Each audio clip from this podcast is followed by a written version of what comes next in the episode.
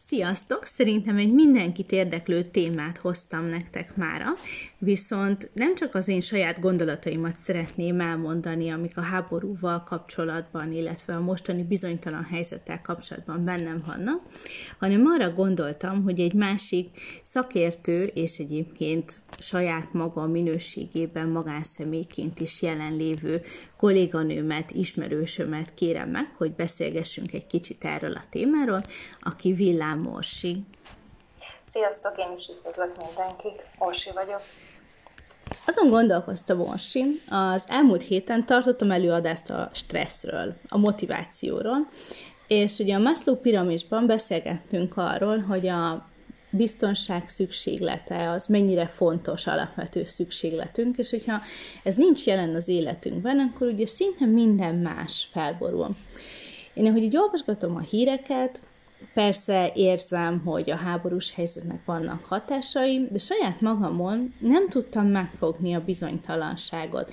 Viszont észrevettem egy nagyon izgalmas jelenséget, hogy egy picit át akarom alakítani a kislányomnak a szobáját ilyen nagy lányosra, és összekattingattam az IKEA-nak az oldalán minden szükséges dolgot, ami ehhez kell, mégse küldtem el a megrendelést, és minden nap így gondoltam, hogy elküldjem, ne küldjem, elküldjem, ne küldjem, és rájöttem, hogy valójában azon hezitálok, hogy én itt egy szoba felújításában gondolkodom, mert hosszú távra tervezek, de lehet, hogy olyan hozzám, vagy hozzánk hasonló ukrán anyukák is ezen gondolkodtak még három hónapja, akik most a nyugati pályaudvaron ülnek, és egyáltalán a létbiztonságukért küzdenek.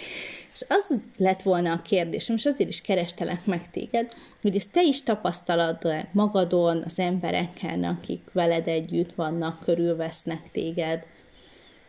Ezt a bizonytalanságot abszolút magamon is, illetve nagyon sok kliensen, aki, aki megkeres, és érdekes, hogy pont ezt a gyerkőz szobájának a felújítását mondod, mert éppen így nem sokkal, a, a, miután megkaptuk az első háborús híreket, beszélgettem az egyik kliensemmel, és pont azt mondta, hogy így benne vannak a közepében egy felújításnak, és hogy most ennek így, ennek így van értelme?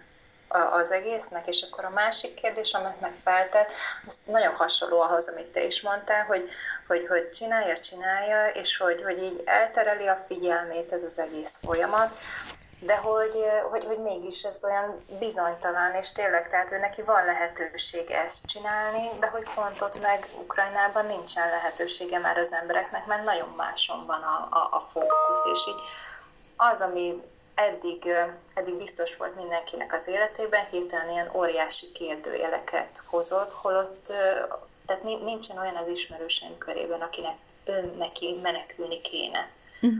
vagy a családja menekülne, de mégis szinte mindenki, aki, akivel dolgozom együtt, meg én, én magam is érzem ezt a bizonytalanságot.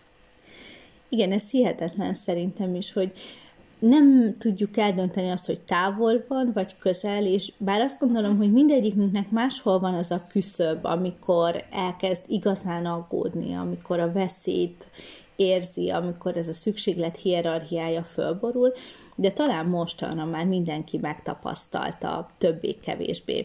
Én azon gondolkodtam sokat, hogy Oké, okay, most így rájöttem, hogy ez a helyzet, hát, hogy ez szerintem egy fontos pont ebben, hogy észrevegyük, hogy van bennünk aggódás, mert nagyon könnyű sokszor csak legyinteni a hírekre, és saját magunknak is azt mondani, hogy á, ez tőlem távol van, és egy ilyen látszólagos megnyugvást adni, miközben érzelmileg dolgozik bennünk. Igen, De egyébként az ilyen, nekem ez a halogatás az egy nagyon jó jel erre, mert ugye egyébként nem vagyok egy halogatós típus, hanem uh-huh. inkább határidők előtt készítem el a dolgokat.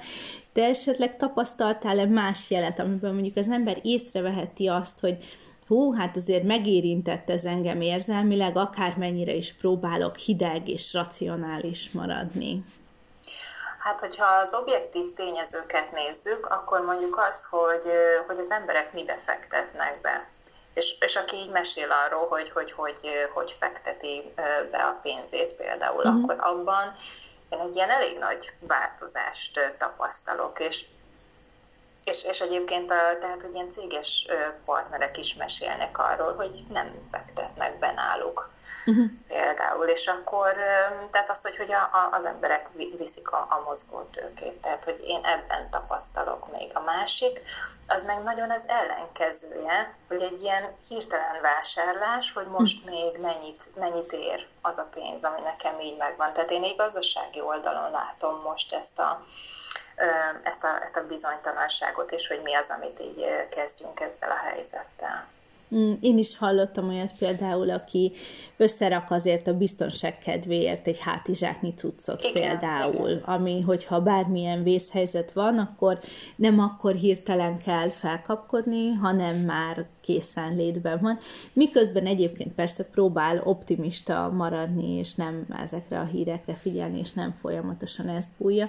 De mondjuk igen, akár ez a felvásárlási láz is egy ilyen fontos pont lehet. A másik oldalon meg az, hogy a, az ember, hogyha van valami befektetése vagy tőkéje, akkor azt inkább így mozgatni és elérhetővé próbálja megtenni.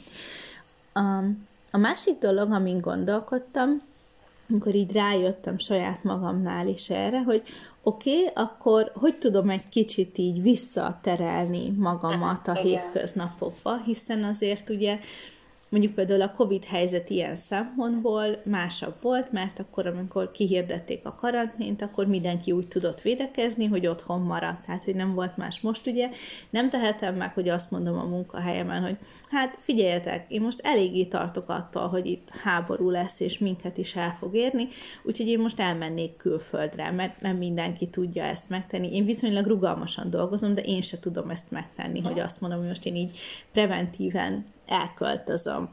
Tehát vinni kell a hétköznapi életünket. Hogyan lehet vajon ebben benne maradni, hogy tudjuk egy kicsit így a gondolatainkat szerinted elterelni, neked mi az, ami bevált? Igen, itt most olyan dolgokat mesélnék, ami, ami így nekem vált be, mert szerintem ez így nem, nem mindenkinek egy uh-huh. ilyen nagyon jó kulcs lehet, de nekem például, ami, ami egy ilyen beválós dolog, hogy én nagyon szeretek hálanaplót írni. És akkor azt csinálom esténként lefekvés előtt, hogy így elkezdek gondolkodni azon, hogy mik azok a jó dolgok, amik, amik a sok rossz mellett azért történtek velem. És ez például abban segít, hogy, hogy lássam egyrészt, hogy jó dolgok, pozitív dolgok is történtek velem. Nem elmismásolni szeretném, hogy, hogy rossz dolgok is vannak. Inkább csak az, hogy a fókuszomat lefekvés előtt inkább egy, egy ilyen pozitív töltettel töltöm meg, és, és így mondjuk az alvásom egy picivel jobb tud lenni. Tehát nekem ez egy abszolút mhm. rendben lévő dolog. Vagy amit, amit én itt csinálok, hogy, hogy lehet, hogy most egyszerűen nem tudok hosszú távon tervezni, mert hogy, hogy valahogy bennem is van egy ilyen blokk, és nem megy. És akkor azt csinálom, hogy, hogy akkor egy rövidebb távot nézek meg, hogy mi az, ami, amit, amit még így belátok. Tehát azt mondom, hogy, hogy nyilván azért a mai napomat látom, tehát be tudom tervezni, és azt tudom mondani, hogy igen, beszélgessünk most már, hogy ez tök jó, és, és ez így abszolút bele tud férni nekem ebbe a napba. De mondjuk most azért így elég nehéz nekem például azt mondani, hogy tervezzünk meg nyárra egy nyaralást. Tehát, hogy az már olyan nagyon távoli, viszont így tavasz, tavasszal egy kirándulás, az még, az még így oké, okay, és az egy abszolút olyan dolog, amit, amit így szívesen várok. És tehát összefoglalóan azt mondanám erről, hogy, hogy én tűzök ki magam elé továbbra is célokat, csak más időtávban gondolkozom, és a célok mellett így igyekszem azt is hozzátenni, hogy, hogy hogyan fogok eljutni odáig. Tehát ilyen konkrét lépések, hogy így ne a levegőben lebegjen, hanem egy ilyen sokkal jobban kézenfogható akármi legyen. Úgyhogy e, e, ez a kettő, ez, ez biztosan benne van a mindennapjaimban. Igen, ez egy érdekes, hogy mondod, mert ugye én is pont tegnap este terveztük meg, hogy hova szeretnénk így a tavaszi szünetben menni. Már így hetek óta bennem van az azért, hogy valahova el kellene egy kicsit menni, és ugye, hogy de a nyár, az még olyan messzinek tűnt, tehát, hogy azt az most annyira nem lehet tudni, évek óta le kell mondani a nyaralást ilyen-olyan okokból, de hogy pont ez a rövidebb időtávú tervezés, és ennek talán van egy olyan motiváló vagy húzó ereje, hogy na akkor az két hónap mondjuk nagyjából, vagy bő másfél hónap, annyit még talán be tudunk látni, Igen. és így a reális dolgokat hozzátenni. Mondjuk nem tudom te ezzel, hogy vagy, én mindig is próbáltam például a hírek olvasását saját magamnál korlátozni. Hát, hogy eleve nem is vagyok nagyon nyitott és fogékony a politika irányába, tehát meg szoktam elégedni azzal, hogy a reggeli kávém mellett átpörgetem a főbb szalagcímeket, és szerintem... Azzal jobban csúszik a... Igen. Átlagos békeidőben, hogyha három naponta egy szalagcímre rákattintok, akkor sokat mondok. Mm, de most is próbálom korlátozni, tehát például nagyon odafigyelek arra, hogy milyen csatornákat olvasok, milyen forrásokat használok, és mondjuk úgy szoktam, hogy reggel olvasom el, hogy nagyjából mi történt, és talán még délben, de hogy este már nem, nem szoktam. Nem tudom, Abba, hogy te neked van-e ilyen. Abszolút, szinte ugyanígy, ugyanígy csinálom. Annyi, hogy, hogy én körülbelül így, a, mióta a, a Covid így az életünk részévé vált, azóta kezdtem el ezt a technikát alkalmazni, mert előtte mm, többet olvastam azért a mhm. híreket, úgy jobban benne voltam, hogy mi történik a hétköznapokban. Azóta viszont, mivel egy témakör annyira elárasztott mindent, tehát, hogy az egyszerűen így sok volt, hogy mindenhol ebbe, e, mhm. ebbe ütöttem bele, a, a, aztán ebbe ütköztem, és akkor azt mondtam, hogy ez így nem, és olvastam erről, hogy tudatos hírfogyasztás, és akkor mondtam, hogy aha, ez kell nekem. és, és egyébként jó, tehát, hogy nekem is nagyon tetszik. Igen, én is azt gondolom, hogy nehéz az elején talán, főleg mondjuk azoknak, akik úgy jobban szeretik követni, vagy többször csak azzal ütik el az időt, hogy a telefont nyomkodják, mert ugye azért ez nagyon sokszor egy kicsit ilyen unaloműzés is, vagy hogyha éppen nem akarunk egy társalgásban már olyan nagyon benne lenni, vagy nem köt le bennünket valami, akkor most a legegyszerűbb a telefonhoz nyúlni, viszont szerintem most bárki bármit, akár a Facebookot, akár a híreket, akár a TikTokot, Instagramot kinyitja, így uh, inger elárasztással jönnek ezek a hírek, tehát hogy nagyon fontos, hogy ebben így hol húzzuk meg a határt. Még ezzel kapcsolatban eszembe jutott egy olyan, hogy, hogy én csinálok egy olyasmit, hogy az én férjem, ő így nagyon jól bele tudja ásni magát ezekbe a dolgokba, bármilyen hírbe, a hátterét megnézi, és őt nagyon érdekli, és rá nem hatnak ilyen erősen uh-huh. ezek az információk, mint, mint amennyire engem tudnak nyomasztani, vagy ez a nyomasztó érzése nincs meg és akkor így ő mindennel tisztában lesz, és akkor ő az én hírforrásom, és mondom neki, hogy magyarázza, hogy akkor most mi hogyan van, és, és tőle itt tökre jól tudok tájékozódni, úgy, úgy összekapcsolja nekem a, a, a dolgokat úgy logikában, és nem mellesleg egyébként ez pont így a kapcsolódásra is nagyon jó helyzet, mert hogy itt tudunk egymással beszélgetni, és ennek kapcsán arról, hogy mondjuk kiben milyen érzéseket mm. vált ki ez a, ez, az, ez a mostani helyzet. Igen, ez is talán egy fontos dolog, hogy mennyire szivárok be a hétköznapi beszélgetéseinkbe is. Tehát én mondjuk például az én kislányom négy éves, én próbálom tőle ezt abszolút távol tartani. Nincsen tévénk, rádiónk, ami szólna itthon.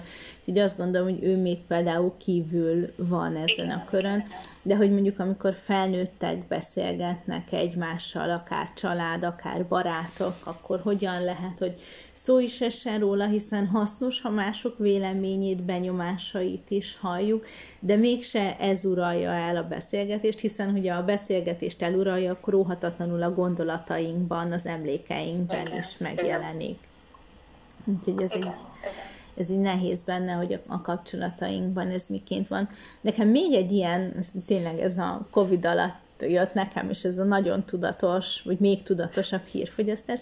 Ott volt egy másik ilyen kis stratégiám, ami a kontroll. Tehát, hogy ugye nagyon sokszor, és szerintem engem is főleg ebben a helyzetben, ami a leginkább ezt a nyomasztást vagy szorongás érzést kiváltja, az a bizonytalanság. És ugye egy ilyen bizonytalan helyzetben ha magára az eseményekre, meg a külső tényezőkre nincsen semmilyen ráhatásom, én mindig megpróbálok valamit keresni, amit kontrollálhatok. Tehát, hogy valószínűnek tartom, hogy a jövő héten át fogom rendezni a gardróbomat, megcsinálom a nagy tavaszi ruhaválogatást, de hogy ne te ezt egyébként tapasztalod, vagy te is szoktál ilyen apró befolyásolható dolgokat keresni ilyenkor? Igen, teljes mértékben, és ilyenkor el is gondolkozok azon, hogy nem, nem vagyok kontrollmániás, hanem hogy a bizonytalanságomat szeretném csökkenteni, de ez így nagyon benne van nekem is, igen, hogy, hogy mi az, amit, amit én befolyásolhatok, és akkor, hogy hát a háborút azt nem, ahhoz egyszerűen így nincsen, nincsen semmi. Viszont az, hogy, hogy ez így hogy hat rám, hogy mennyire engedem, hogy, hogy negatívan hasson rám, vagy mennyire úgy, hogy, hogy valami jót megpróbáljak kihozni belőle, az, az, az, az, az rajtam múlik, és akkor ott én is próbálom visszavenni a kontrollt. Talán egyébként a szorongásban és a szorongásnak a kezelésében ez a legnehezebb, hogy ilyen óvatlanul hatalmasodik el rajtunk, és hogyha nem találjuk meg ezeket a pici fogódzókat a hétköznapokban, akkor, akkor nagyon nehéz, és mert csak azt látjuk, amikor a gödör alján vagyunk, és minden bizonytalannak, és minden szétesetnek tűnik. Eh, ahogy ezt így mondtad, így eszembe jutott, hogy, hogy van egy könyv, amit eh, olvastam, eh, ez Hesnának a Félbátran című könyve, és ott ír a szorongásról, és annyira így megmaradt bennem, hogy ez a félelem szorozva a fantáziával. Mm. És nekem mindig segít például az, hogy ha, ha el tudok valamin gondolkodni, és végig tudom gondolni, hogy, hogy hogyan alakul ki bennem, akkor, akkor valahogy jobban tudom kezelni. És például az, hogy, hogy ez így belém ivódott, hogy a fantázia az, ami igazán tulajdonképpen a szorongáshoz vezet el, így sokszor elkezdem azon, elkezdek azon gondolkozni, hogy mi az, ami a, a fantáziám szüleménye, hogy ez majd biztos így vagy úgy vagy amúgy lesz, és akkor hát honnan tudhatnám. Tehát, hogy nézzük már egy kicsit a, a realitást, és az nekem mondjuk így segít egy picit a, a szorongás részén órá lenni a dolognak. Uh-huh. Igen, ez egy nagyon jó könyv, és ez a képlet valóban, tehát hogyha az ember a félelmet, az olyan megfogható, azt sokkal könnyebben tudom definiálni. Tárgyi, igen. Igen, hát hogy annak van, van valami iránya, van valami tárgya, és hogyha szépen le tudom nyesegetni róla, ha odafigyelek magamra, hogy mi az, ami ebből fantázia, és hát ugye fantáziában meg nagyon sokszor hajlamosak vagyunk, főleg ilyen helyzetben a katasztrófa forgatókönyveket lepörgetni magunk előtt, és nem az ilyen nagyon mézesen, édesen optimista forgatókönyveket, hogy minden szuper és világbéke, és, és mindenki boldog lesz ezen túl. Hát, hogy ezért fontos ezt még így időben elcsípni. Vagy mondjuk akár például, ha az ember saját magán a szorongásnak az ilyen testi kísérő tüneteire odafigyel. Ugye azt gondolom, hogy ez például tud most olyan szintet is elérni, hogy már úgy azért látjuk magunkon, hogy csak többet dobolunk az ujjunkkal, csak egy kicsit bizonytalanabb a hangunk, tehát ezeket így lehet érezni. Én uh, még az egyetem alatt tanultam autogén tréninget, uh-huh. és uh, az például így uh, elég gyakori, hogy, hogy esténként használom, és annak számomra van egy, van egy ilyen jó kis lenyugtató hatása. Uh-huh. Főleg, hogyha ha össze tudom kötni egy jó kis légzés technikával, akkor, akkor ezeket a, a szorongásnak ezeket a testi tüneteit valahogy sikerül csökkenteni legalább egy kicsit.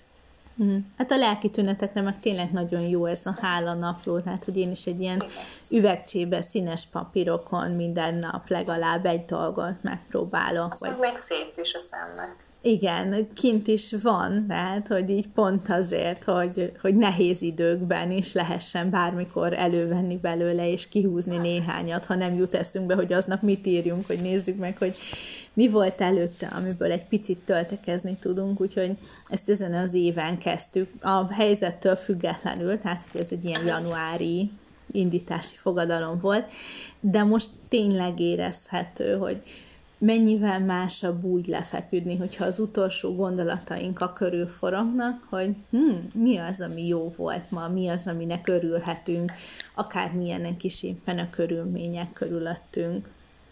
Én amikor erről a módszerről szoktam ö, mesélni másoknak, akkor mindig mondom, hogy nem kell ilyen túl nagy dolgokra gondolni, hanem lehet, hogy aznap egy tök jót kávéztál, mm. és, és hogy így e, ennyi.